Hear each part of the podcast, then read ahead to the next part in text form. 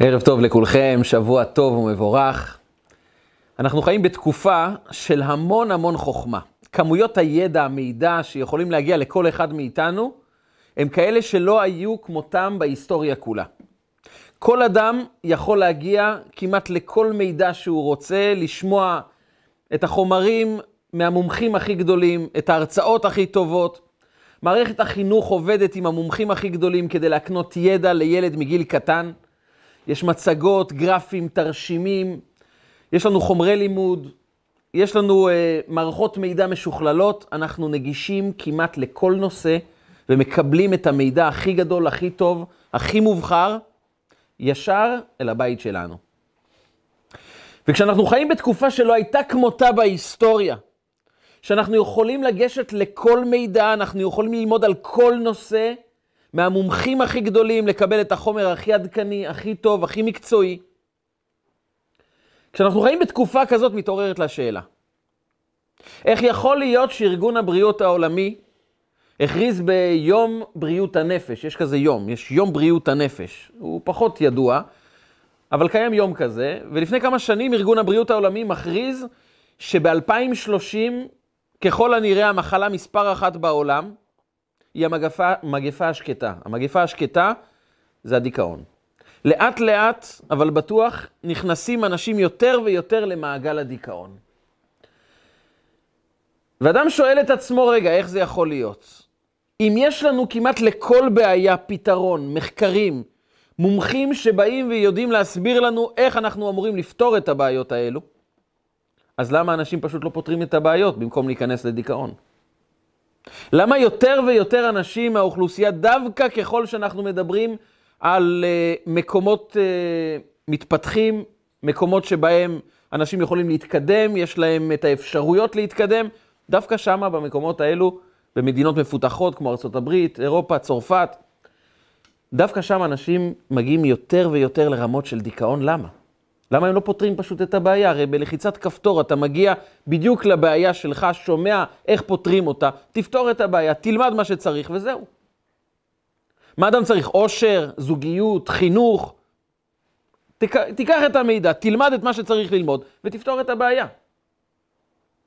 למה אנחנו לא יודעים להפוך את הידע שלנו למשהו שבאמת פותר את הבעיות כאן בחיים?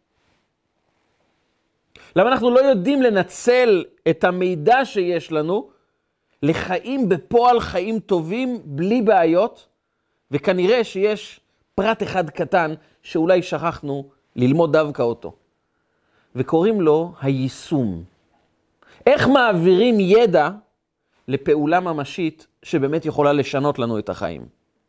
והיישום הוא מאוד מאוד חשוב, כי בדרך כלל אנחנו אומרים לעצמנו, שהיישום זה פשוט לקחת את הידע ולבצע אותו. וזו בדיוק הסיבה למה אנחנו לא מבצעים את הדבר. כי אנחנו חושבים שבסך הכל מה שצריך זה, אם אני יודע מה צריך לעשות, פשוט לעשות אותו. והאמת היא שהיישום דורש מאיתנו עוד פרט אחד, קטן אבל מאוד מאוד משמעותי, כדי להצליח ליישם את מה שאנחנו יודעים. ולכן ההגדרה של יישום זה לא לבצע את מה שאני יודע, אלא משהו קטן שעליו מדברת פרשת השבוע. פרשת השבוע, פרשת יתרו, מפגישה אותנו עם דמות מאוד מאוד מעניינת, יתרו. יתרו היה חמיב של משה רבנו, הוא נתן את ציפורה, ביתו, למשה, והאדם הזה הוא אחד משישה אנשים שזכו לפרשה בתורה על שמם. משה רבנו לא זכה לזה, אהרון לא זכה לזה, זכו בודדים. ולכל אחד מהם יש סיבה. אם זה נוח, אם זו שרה אימנו, יתרו כמובן בפרשת השבוע, יש לנו גם את בלק, קורח ופנחס. שישה אנשים, ביניהם יתרו, שזכה לפרשה בתורה, אבל לא סתם פרשה. מתן תורה, האירוע המכונן של עם ישראל, האירוע שבו קיבלנו את התפקיד של החיים שלנו, את ההגדרה של המהות של עם ישראל אנחנו מקבלים בפרשת השבוע. את מתן תורה אנחנו מקבלים בזמן הזה את עשרת הדיברות, את הקוד ההתנהגות של העם היהודי, את השליחות של העם היהודי, וכל זה נמצא תחת שמו של יתרו. כשאדם רוצה ללמוד על מתן תורה, ישר הוא אומר, יתרו. למה הוא זכה לזה? למה יתרו זכה למה שמשה רבנו לא זכה, אהרון הכהן לא זכה, כל הצדיקים לא זכו? דווקא יתרו, מה מיוחד בו? וכך מתחילה פרשת השבוע. וישמע יתרו, כהן מדיין חותן משה. המילה הראשונה של פרשת השבוע היא, וישמע יתרו. הייתה לו יכולת שמיעה. עכשיו, יכולת שמיעה, ברוך השם, יש לכולנו. אתה פונה לבן אדם ואומר לו, אתה שומע? הוא אומר לך מלידה. אבל אנחנו מתכוונים למשהו אחר, לא אם אתה שומע פיזית, אלא למשהו יותר פנימי. ויתרו מגדיר לנו את יכולת השמיעה האמיתית שאנחנו זקוקים ללמוד אותה באופן מאוד מאוד עמוק, כדי שנוכל באמת לשמוע את מה שהחיים משמיעים לנו. וישמע יתרו, שואלת, שואל המדרש, רש"י מביא את זה בפירוש שלו, מה שמועה שמע ובא? איזה שמועה הוא לקח, הוא קיבל, שגרמה לו לבוא ולהצטרף לעם ישראל? הרי יתרו הוא כהן מדיין, הוא נמצא במדיין, היה לו תפקיד בכיר, אחרי שהוא אמר שהוא כבר לא מאמין בעבודה זרה, פיטרו אותו, אבל הוא נשאר במדיין עם משפחתו, ופתאום הוא שומע משהו שגורם לו לעזוב את הכל ולהגיע למדבר לעם ישראל ולהיות חלק מהם, לבוא להתגייר. שואל המדרש, מה שמועה שמע ובא? מה הוא שמע שגרם לו לבוא? אומרים לנו חכמינו, הוא שמע על קריאת ים סוף ומלחמת עמלק. הנס של קריאת ים סוף, ואחר כך הניצחון על עמלק גרם ליתרו לעזוב הכל ולהצטרף לעם ישראל. אבל הדבר הראשון הוא שהוא פשוט שמע. מהי יכולת השמיעה? יתרו לימד אותנו שכאשר אתה שומע משהו, תסתכל מה זה אומר לך בחיים האישיים שלך. הרבה פעמים אנחנו לומדים דברים, שומעים על כל מיני דברים, ואומרים לעצמנו, מעניין, יפה מאוד. מה זה אומר לי? ליתרו הייתה תכונה שלא הייתה לאנשים אחרים באותו הדור. הרי את קריאת ים סוף ומלחמת עמלק לא רק הוא שמע, כל העולם שמע. אנחנו רואים את זה כל בוקר בתפילה. שמעו עמים ירגזו, נחיל אחז יושבי פלשת, אז נבהלו אלופי אדום, אלי מואב יוחזי מורד, כל העולם נבהל, כל העולם מתרגש, כל העולם שמע על קריאת ים סוף. כל העולם שמע, אבל לא עשה עם זה שום דבר.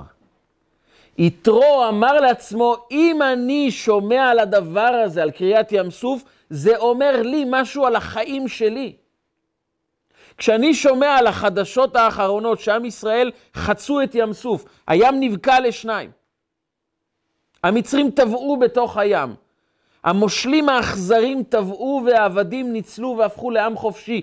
מה זה אומר לי? מה זה משנה לחיים שלי?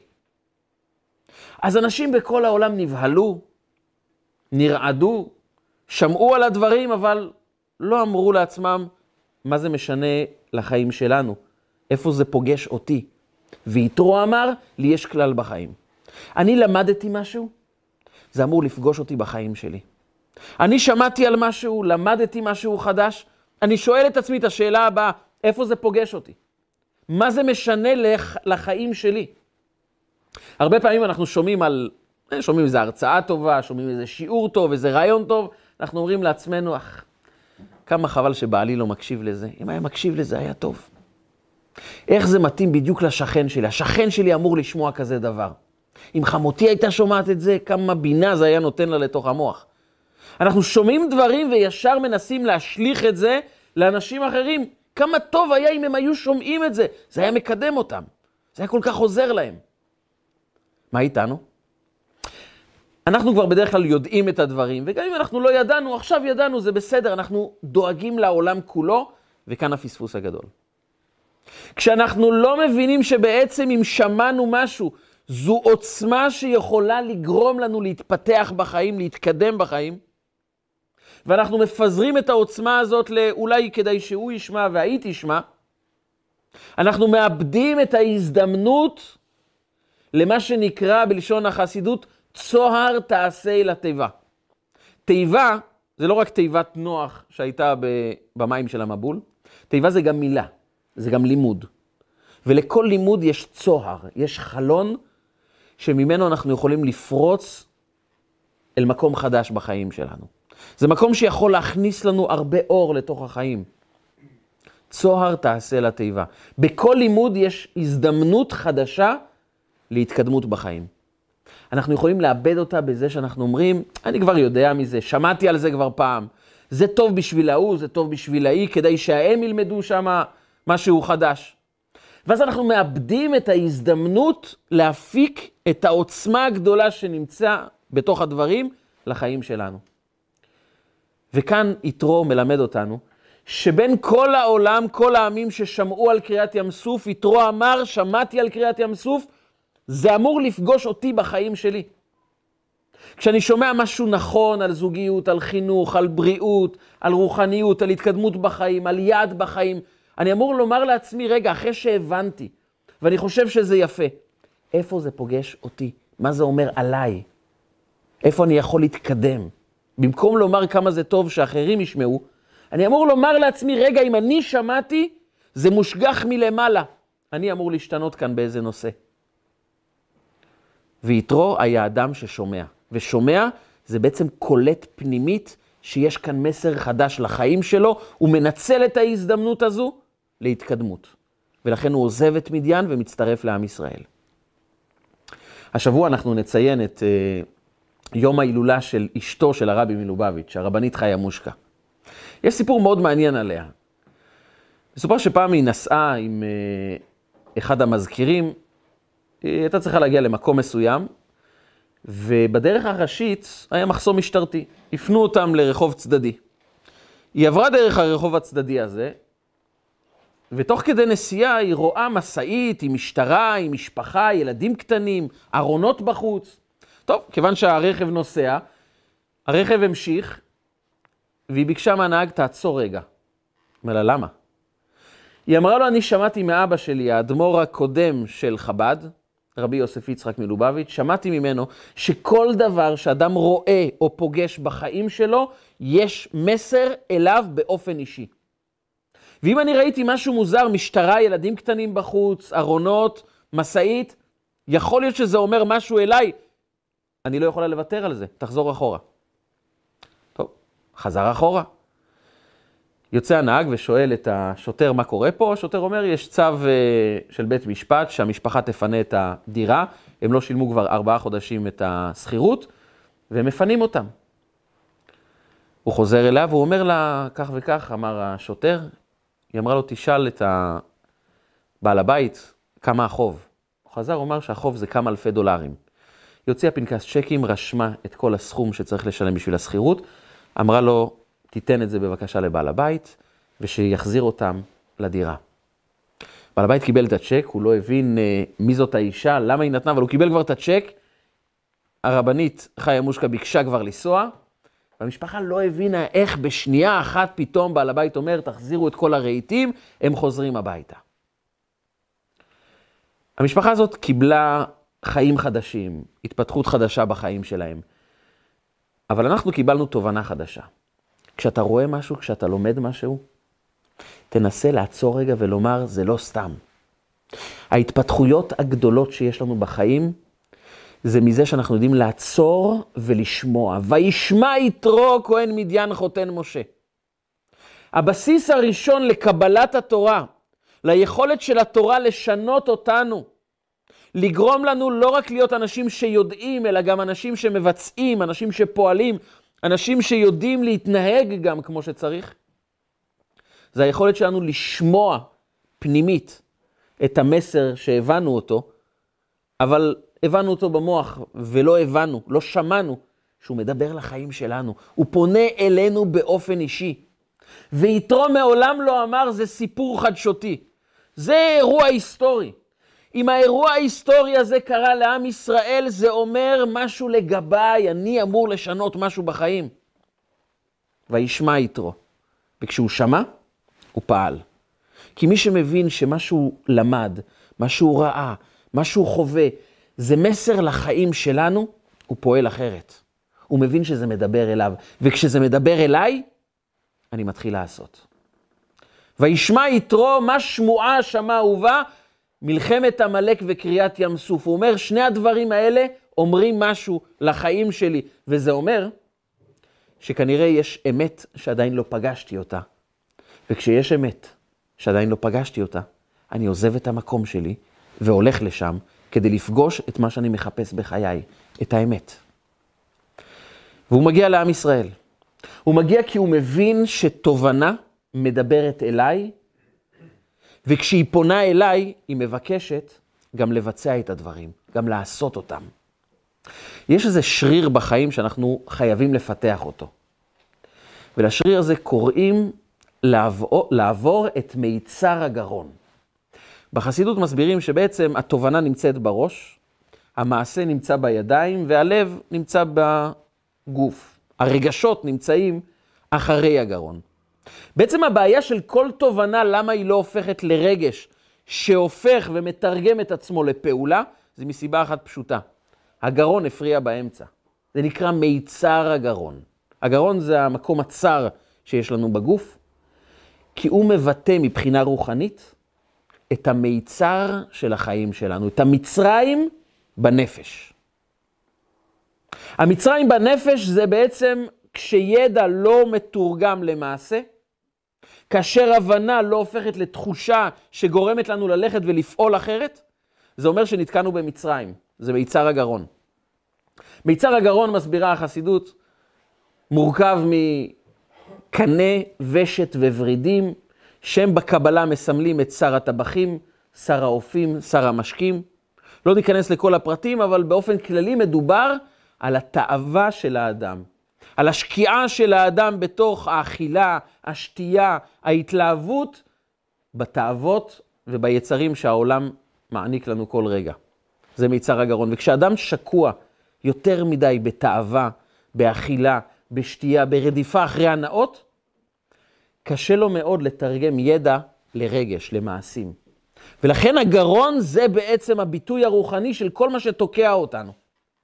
לכן בקבלה כתוב שכשאדם רוצה יותר לגרום לעצמו להפוך את התובנות למעשים, להעביר בצורה חלקה יותר את מה שהוא מבין לרגש, שידבר דברי תורה, שיתפלל בקול רם, שיאמר תהילים בקול רם, שיקדש את הגרון, כדי שהגרון לא יפריע לתובנות להפוך לרגשות שיתורגמו למעשים.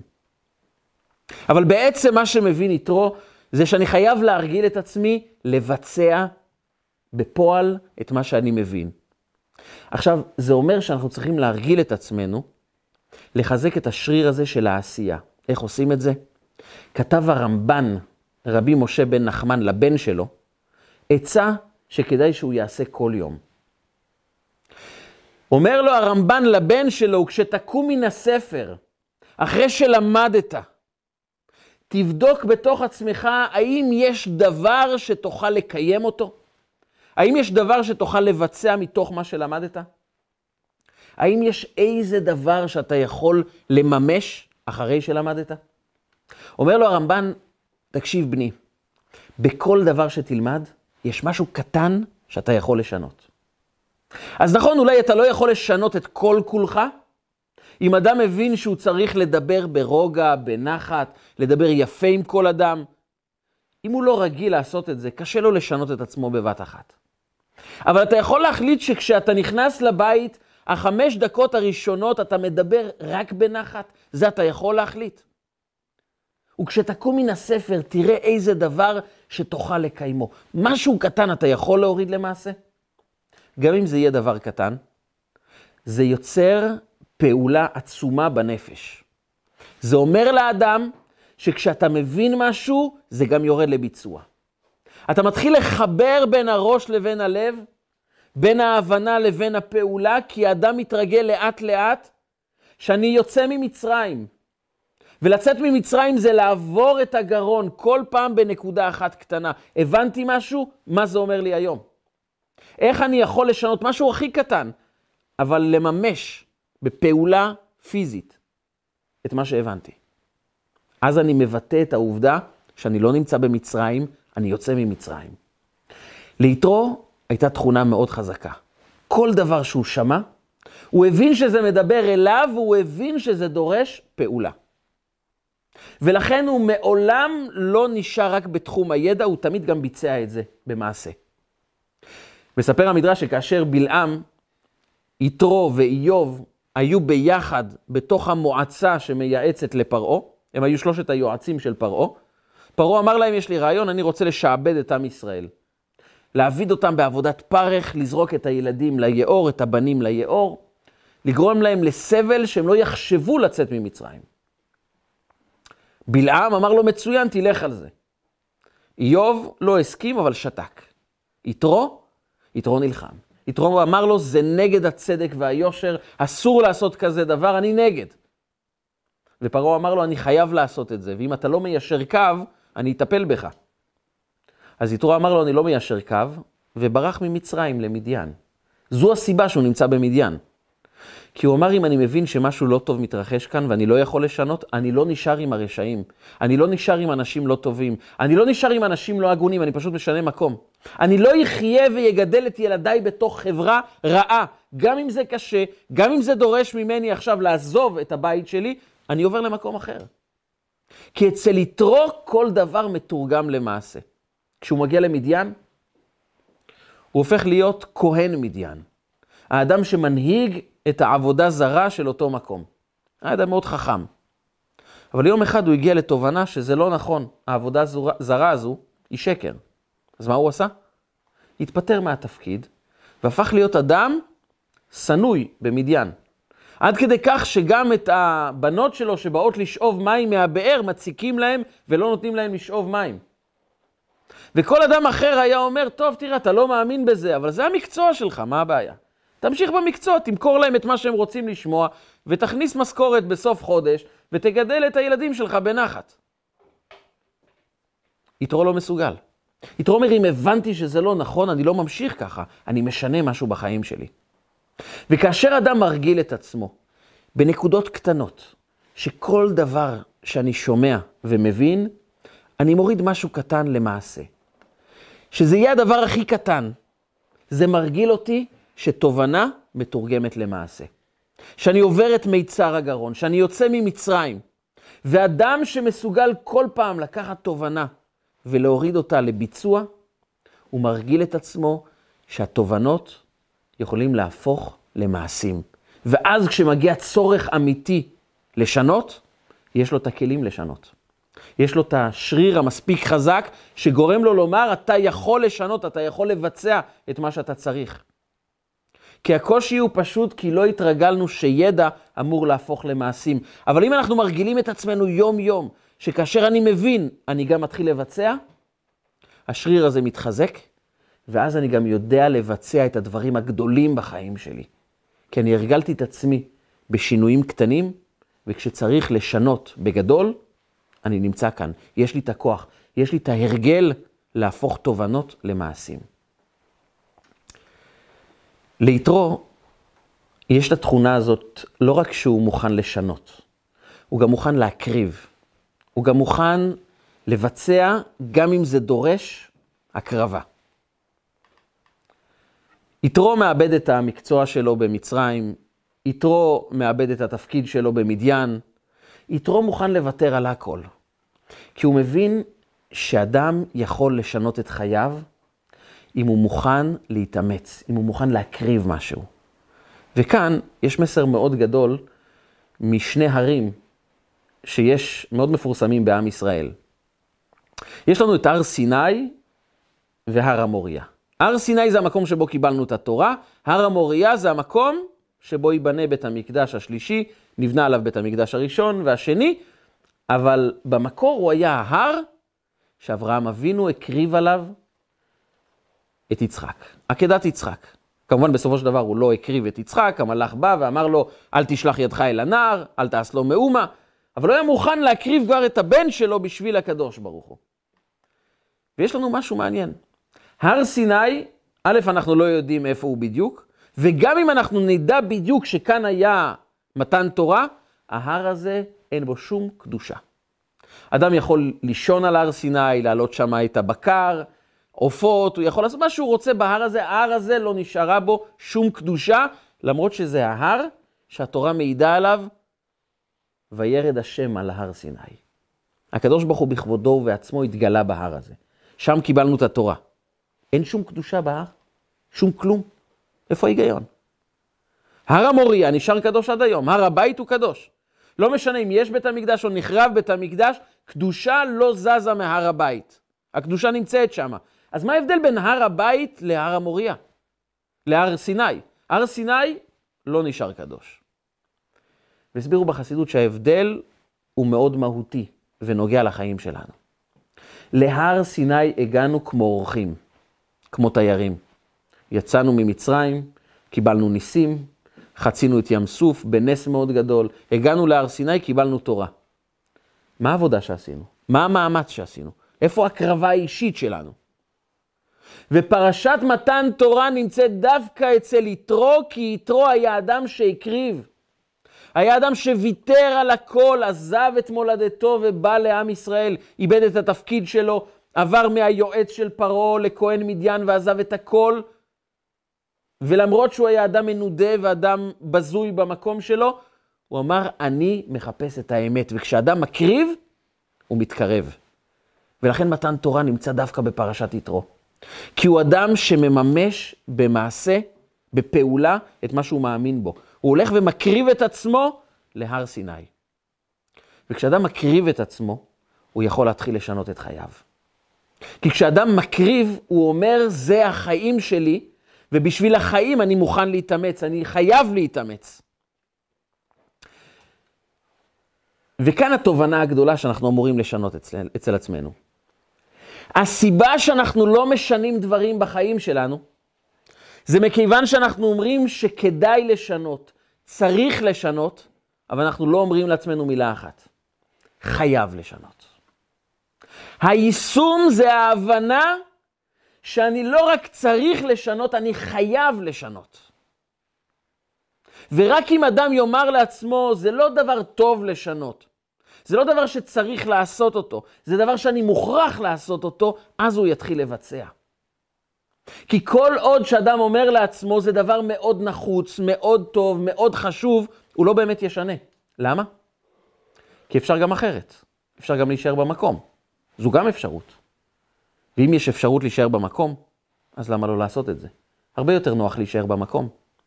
האדם היחיד שמשנה את חייו זה האדם שאומר לעצמו, אני לא צריך לשנות, אני חייב לשנות. וזו נקודת היישום. נקודת היישום זה ההבנה שאני חייב לעבור מצריך לחייב. לפני 500 שנה היה מצביא מספרד שהלך לכבוש את, לכבוש את uh, מקסיקו. קורטס קראו לו, והמצביא הזה, קורטס, הגיע עם uh, אה, 11 ספינות מלאות בחיילים לחופים של מקסיקו. הוא בא לכבוש את מקסיקו.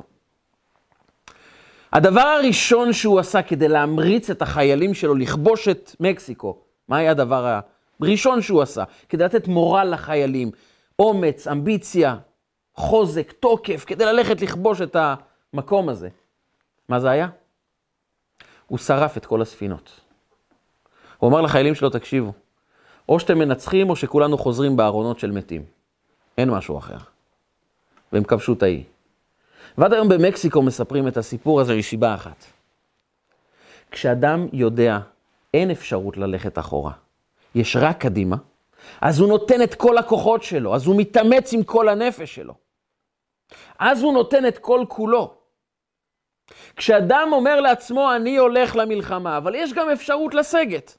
יש גם אפשרות שאולי לא נלך כל כך חזק למלחמה הזאת ונחזור הביתה. אז הוא לא נותן את כל כולו, וכשאדם לא נותן את כל כוחו, הוא לא באמת מצליח.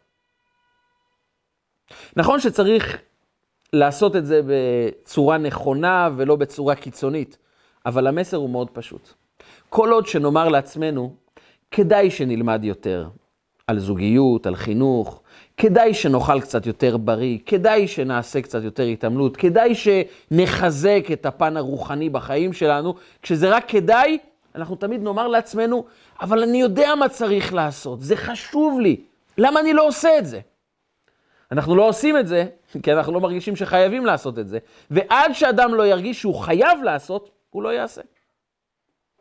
וזו הייתה החוכמה של קורטס לחיילים שלו. הוא אמר להם, אתם חייבים לעשות. וכשאדם חייב לעשות, הוא מגלה כוחות שהוא לא האמין שקיימים בתוכו. ואז הוא הולך ומבצע את זה. כשאדם קורא על קופסת הסיגריה שהעישון מזיק לבריאות, לרוב המעשנים זה לא מזיז הרבה, מסיבה אחת פשוטה.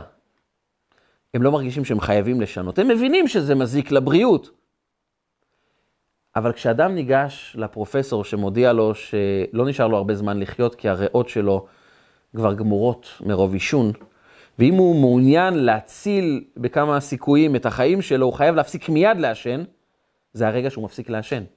כי הוא הבין שהוא חייב, ולא רק צריך. הוא הבין שהחיים שלו לא יכולים להמשיך אם הוא ימשיך לעשן. והרגעים האלה שהידע, התובנה, פוגשת את הערך המרכזי של החיים שלנו, ואנחנו מבינים שרק אם ניישם את התובנה הזאת, אז החיים שלנו יתקדמו, אז אנחנו מתחילים לבצע, אז אנחנו מתחילים לשנות. לכן כל אדם צריך יעד בחיים שלו, הוא צריך לשאול את עצמו מה הדבר שבאמת חשוב לי בחיים. היה אדם שסיפר איך הוא הפסיק לעשן, מאוד מעניין. הוא פעם לקח סיגריה, והבת שלו הקטנה, בת שבע, התחילה לבכות. הוא אומר לה, מה יש לך? למה את בוכה? אז היא, תוך כדי בכי, אומרת לו, אבא, אני לא רוצה, שתמ... לא רוצה שתמות. אומר לה, למה שאני אמות? אומר לה, לא, כי אני למדתי שהעישון גורם למוות. אומר תעזבי, זה בסדר, בסך הכל סיגריה, לא, זה, כן. אומר לא, אבא, אני קראתי ש... ולמדתי שעישון מביא מוות. אומר תעזבי אותך שטויות, בסדר, רק מעשנים, לא... הכל בסדר. התחילה לבכות, היא אמרה לו, אבא, אני תמיד חולמת שאתה תבוא ותלווה אותי בדרך לחופה כשאני אתחתן, ועכשיו אני מבינה שאתה לא תלווה אותי בדרך לחופה. היא בכתה. פתאום אבא קיבל הלם. מרגע, מה יקרה בעוד כמה שנים? האם מה שאני עושה עכשיו יפגע בדבר היקר ביותר מבחינתי זה ללוות את הילדה שלי לחופה? זה מאיים על הכניסה שלי לחופה עם הבת שלי? הוא שם את הקופסת סיגריות ולא נגע בהם יותר.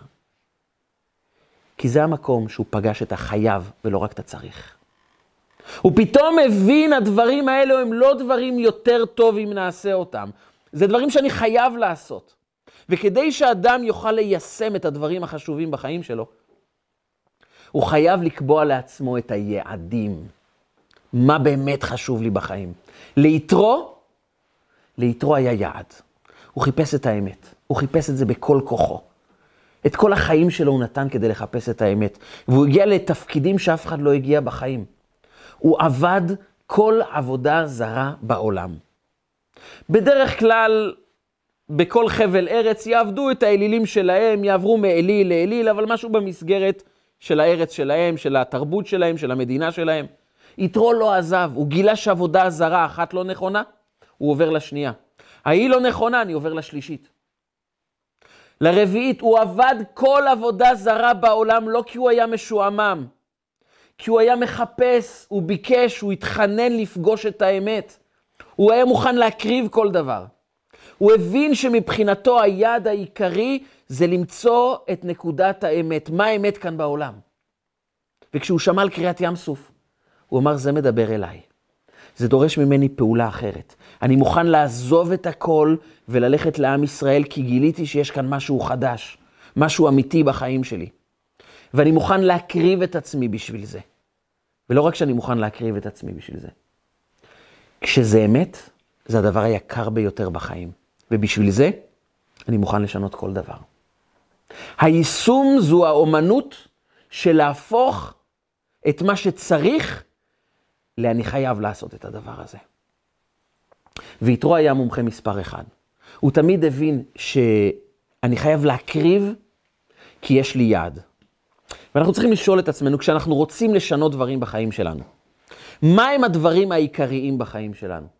מהם הדברים שבאמת הם היעד של החיים שלנו? תראו, אין אדם שלא עולה, למט... שעולה למטוס ולא יודע לאיפה הוא טס. אין אדם שעולה לאוטובוס ואין לו מושג לאיפה הוא נוסע. יש אפילו חוק.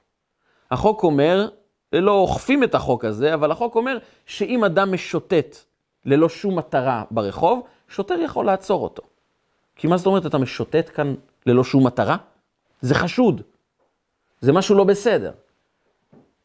אבל אנחנו משוטטים בחיים שלנו, יש לנו יעד ברור לאיפה אנחנו נוסעים, לאיפה אנחנו מתקדמים.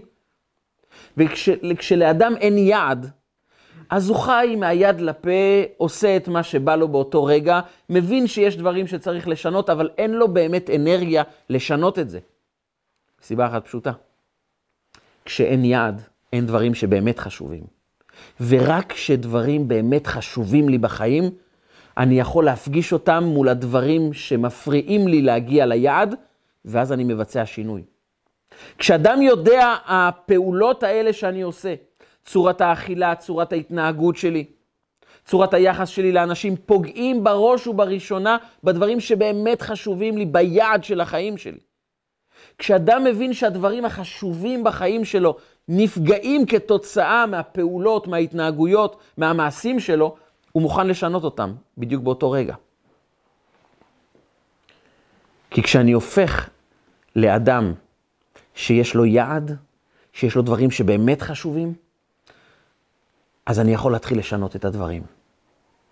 כי יתרו מלמד אותנו שקודם כל אני צריך לשמוע את הדברים, להבין שדברים מדברים אליי. כשלמדתי משהו, אני לא אומר לעצמי איך אני יכול למסור את זה הלאה, אלא קודם כל מה זה אומר לגביי. אני מתרכז בתוך תוכי. אני מוכן להקריב קורבנות בשביל זה. אני מבין שזה דורש ממני מעשים ואני מרגיל את עצמי כל הזמן לבצע, כל הזמן לעשות. יתרו זה אדם שמתאמץ, אדם שפועל. ואחרי שאני מתאמץ ופועל ומבצע את הדברים, אני מבין שקודם כל אני צריך יעד בחיים. כשיש לי יעד, כשיש דברים שבאמת חשובים לי, אז אני מוכן לשנות הכל בשביל הדברים החשובים. אבל יתרו מלמד אותנו שכאשר אתה רוצה לקבל את התורה בחייך, היכולת הזאת לקבל דברים טובים לתוך החיים שלנו, תלויים בזה שקודם כל נקבע לעצמנו יעד. מהי המטרה בחיים שלי? לאיפה אני רוצה להגיע? מהם הדברים הבאמת חשובים שיש לי בחיים? אנחנו מסוגלים לענות על השאלה הזו? וכאשר אנחנו עונים לעצמנו, אלו הם הדברים החשובים בחיים שלנו, אז אני מתחיל לבחון את עצמי. הדברים האלו, הם עוזרים למטרה או פוגעים במטרה?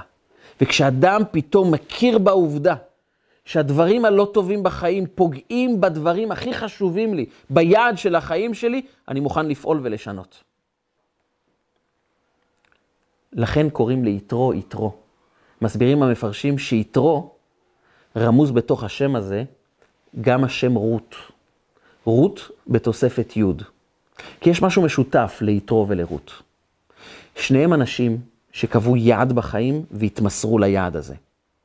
רות, כמו שאנחנו יודעים בספר שופטים, הייתה נסיכה במואב, ואמרה לחמותה, אחרי שבעלה נפטר, וחמותה, נעמי, רוצה לחזור לארץ ישראל, היא אומרת לרות ולעורפה, תשבו בארץ מואב, תהנו, אתם נסיכות, אתם יכולות ליהנות מהחיים, למה אתם רוצות לבוא לארץ ישראל? ורות דבקה בה. היא הולכת לנעמי ואומרת לה, אני הכרתי את האמת ואני אלך איתך עד הסוף. אני מוכנה להקריב הכל בשביל האמת, כי יש לי יעד בחיים. אני לא מחפשת את ההנאה הרגעית החולפת, אני מחפשת שהחיים שלי יהיו מחוברים ליעד האמיתי של מה שאני חושבת שבאמת חשוב בחיים. ולכן היא דבקה בה. וממנה, מרות, יצא דוד המלך, שמדוד המלך יצא גם מלך המשיח. כי כשאדם מתמסר, כשאדם יש לו יעד והוא מוכן להקריב עבור היעד הזה, אז הוא מוכן להתגבר על כל המכשולים, הוא מוכן לעבור את כל המהמורות שבדרך כדי להגיע ליעד. כשאנחנו מתקשים ליישם, זה לא בגלל שקשה לנו לבצע, אלא בגלל שקשה לנו לקבוע מהם הדברים שבאמת חשובים בחיים שלנו. כי רק אדם שקובע לעצמו את היעד הברור של החיים, מה חשוב, יכול לעבור הכל בסופו של דבר. ולכן יתרו אמר לעצמו, אני רוצה להגיע לעם ישראל, לשמוע את עשרת הדיברות, ולהוסיף לעצמי עוד 606 מצוות, שזה בגימטריה, רות. כי כל גוי מחויב בשבע מצוות, מה שנקרא שבע מצוות בני נוח, אבל כדי להגיע ל-613 מצוות, הוא צריך להוסיף לעצמו עוד 606 מצוות, וזה הרות. ביחד עם עשרת הדיברות, זה היוד, מה שהפך את יתרו ליתרו. יתרו הבין, אני צריך לבצע דברים, אני מרגיל את עצמי לבצע דרך זה שאני קובע לעצמי את היעדים החשובים בחיים. דרך זה אני עובר את כל המהמורות שבדרך. כי אנחנו מסוגלים לעבור כל דבר. אנחנו מסוגלים לצלוח את כל המשברים שבדרך, ובתנאי אחד, שאנחנו יודעים, זה הדבר החשוב ביותר בחיים שלי. כשזה הדבר החשוב ביותר, אני מוכן לבצע כל שינוי. וליטרוע היא הדבר החשוב, והוא הגיע בסופו של דבר. הוא הגיע בסופו של דבר לעם ישראל. מסופר בנביא שבסופו של דבר גם הנכדים שלו ישבו בלשכת הגזית והפכו להיות מהסנהדרין, שפוסקים דינים לכל עם ישראל.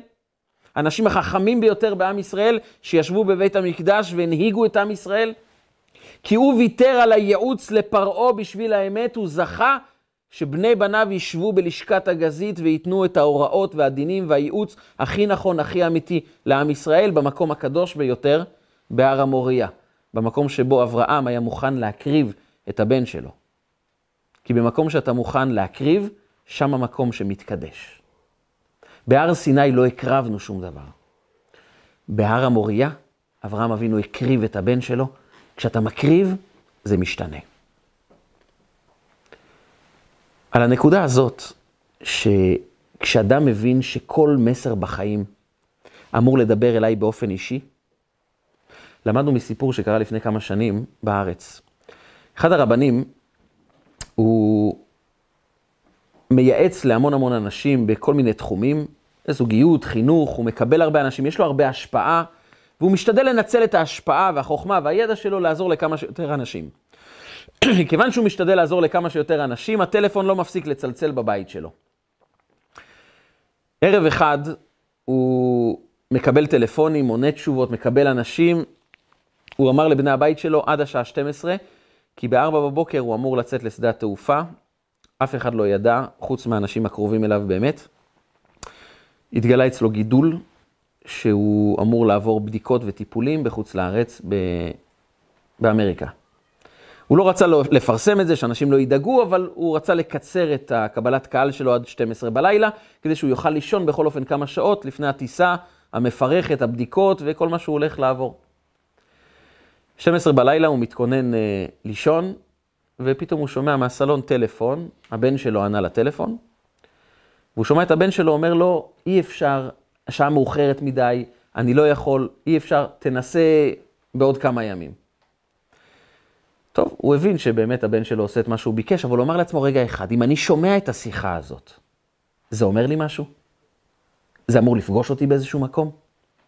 והוא אמר, ההשגחה העליונה גרמה לי לשמוע את השיחה הזאת, אז אני צריך לענות לשיחה הזאת. הוא אמר לבן שלו, אל תנתק, אני רוצה לדבר איתו. הוא שאל אותו, איך קוראים לך, איך אני יכול לעזור? הוא אומר, אה, קוראים לי עובדיה, אנחנו הגענו לארץ, אין לנו עדיין אזרחות, אבל הבן שלי הוא לוקה בפיגור שכלי, ואנחנו רוצים להכניס אותו למוסד, והמוסד הזה לא מוכן לקבל אותנו, כיוון שאנחנו עדיין לא אזרחים.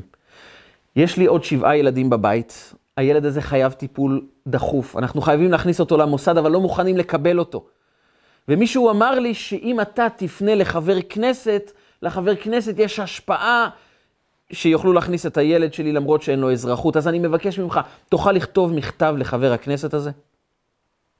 אמר לעצמו, אני חייב לעזור לאותו יהודי. אמר לו, אין בעיה, אתה יכול להגיע לקבל את המכתב? הוא אומר לו, כן, אני לוקח מונית, אני מגיע תוך רבע שעה. הרב הזה התיישב, כתב את המכתב, מכתב נוגע ללב לחבר כנסת, ביקש ממנו, אנא תפעל בשביל אותו יהודי, שיזכה להכניס את הבן שלו למוסד הזה, זה יציל את כל המשפחה. מסר את המכתב לאותו יהודי והלך לישון.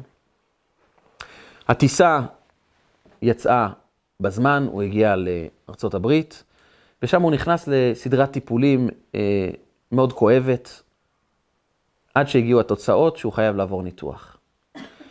אבל הודיע לו מנהל המחלקה שכיוון שהניתוח הזה דורש אה, אשפוז מיוחד וטיפולים למשך תקופה מאוד ארוכה, שידע שזה עולה קרוב ל-150 אלף דולר. כל הטיפול, כולל הניתוח, זה ניתוח שאנשים חייבים לעבור אותו, ומכיוון שיודעים שאנשים חייבים לעבור את הניתוח, הם ישלמו כל מחיר, לכן המחיר הוא בהתאם. זה נחת עליו כרעם ביום בהיר. איך הוא הולך להוציא 150 אלף דולר? מאיפה? אין לו איך לשלם את זה. מה, שיגייס כסף עבור עצמו? הוא תמיד עוזר לאנשים, עכשיו שיבקש כסף. הוא עמד במיצר בחיים שלו, הוא לא ידע מה לעשות. אמר לרופא, יש אפשרות לבקש הנחה? אמר לו, תראה, יש אפשרות לבקש הנחה, אבל הנחות עושים רק לאנשים מאוד מאוד מכובדים. כאלה ששווה למרכז הרפואי להבריא אותם בסכום נמוך יחסית, כדי שהמרכז הרפואי יתפרסם. אם אתה מרגיש שאתה אדם מספיק חשוב, אז תגיש בקשה. הבן שלו קפץ ואמר לו, בטח זה אדם חשוב, זה רב מאוד גדול, אבל מנהל המחלקה לא בדיוק הבין מה זה רב גדול. אבל אם אתם חושבים, תדברו עם מנהל המרכז הרפואי. אבא כבר התייאש, אבא אמר לעצמו, זה חסר סיכוי. מה, מה אני אגיד לו, שאני רב גדול, שאני יודע ללמוד uh, הלכה, שאני יודע לפסוק דינים? מה זה מעניין איזה מנהל מרכז רפואי בארצות הברית? אבל הבן שלו אמר לו, תקשיב, אם שמענו על זה, אולי כדאי שננסה. הם נכנסו למנהל המרכז הרפואי, והוא שואל אותם, טוב, מה השם? הוא אומר לו את השם שלו, אז הוא אומר, אתה יודע, אני חושב ששמעתי על השם הזה לא מזמן. אבל השם שלו, כנראה אתה מתבלבל, השם שלי, מה, אתה... אני מ- מישראל, מירושלים, אתה מארצות הברית. הוא אומר לו, לא, אני, אני בטוח ששמעתי את השם, תן לי לבדוק רגע. הוא מוציא רגע קלסר, של הקלסר הזה יש את השם של המרכז לילדים עם פיגור, שהוא המנהל לשם כבוד, או הנשיא לשם כבוד של המוסד הזה. הוא אומר, אני קיבלתי לא מזמן מכתב מאיזה חבר כנסת, ופתאום הוא מוציא את הדף של חבר כנסת שפונה אליו ואומר לו, בתור הנשיא לשם כבוד של המוסד, אנא, תשכנע את ההנהלה לקבל את הילד הזה, שעדיין הוא לא אזרח ישראלי, אבל הוא צריך להיכנס למוסד, ואני קיבלתי המלצה מאוד גדולה מאדם מאוד מאוד חשוב במדינה שלנו, וכאן הוא מוצא את המכתב שהוא כתב בדיוק לפני כמה ימים, בכתב יד שלו, בארצות הברית. ואז הוא אומר לו, אם כבר אתה פה, אני רוצה לשאול אותך, באמת זה מקרה שמצדיק את השינוי של החוקים, לקבל את הילד הזה? והרב אומר לו, כן, באמת, אה, צריך לקבל אותו, זה אדם שצריך אה, להציל את המשפחה שלו ואת הילד, וזה יעזור לכל המשפחה, אני ממליץ ממש שתקבלו אותו. טוב, הוא התחיל לכתוב מכתב, אמר לו, תראה את העניין הזה של הילד מסודר, ולא רק את העניין של הילד, גם העניין שלך מסודר. את הניתוח תקבל בחינם. ברגע אחד של ניצול הזדמנות, שאם שמעתי משהו זה כנראה אומר לי משהו לחיים שלי, הוא קיבל את החיים שלו בחזרה. הוא הבין שכאשר אדם מנצל כל לימוד, כל דבר שהוא שומע, כדי לעשות טוב, כדי למלא שליחות, אז הוא יכול לפגוש את ההצלחה של החיים שלו בצורה הרבה הרבה יותר טובה. אם אנחנו נלמד מיתרו, קודם כל וישמע יתרו. לשמוע כל דבר ולומר לעצמנו, זה קודם כל מדבר אליי, לפני שזה מדבר על בעלי, על אשתי, על השכן, על החמות, על החבר, על הבוס, זה מדבר קודם כל אליי. נכון, אולי יש דברים שנוכל לחלוק אחר כך עם האנשים, אבל קודם כל בואו ננצל את המידע שקיבלנו כדי להכניס את העוצמה של המידע לחיים שלנו. נרגיל את עצמנו לבצע יום-יום משהו חדש, קטן, אבל שמבטא את העובדה שידע הופך אצלנו למעשה. מתוך מוכנות להקרבה אישית, ומעל הכל, להבין שכאשר יש לנו יעד בחיים, יש דברים שבאמת חשובים לנו, נוכל לצלוח כל אתגר. וכאשר נדע לשמוע, כמו שאנחנו אומרים כל יום, שמע ישראל, השם אלוקינו, השם אחד, אנחנו לא רק שומעים, אנחנו מפנימים, אנחנו מבצעים את זה במעשה.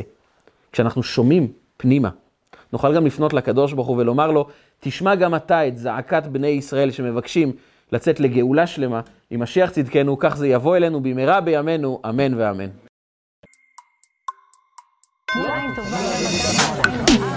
רגע של חוכמה, רגעים קצרים ומשנה חיים. הצטרפו אלינו, הרשמו לערוצי רגע של חוכמה ביוטיוב, בפייסבוק, באינסטגרם ובוואטסאפ.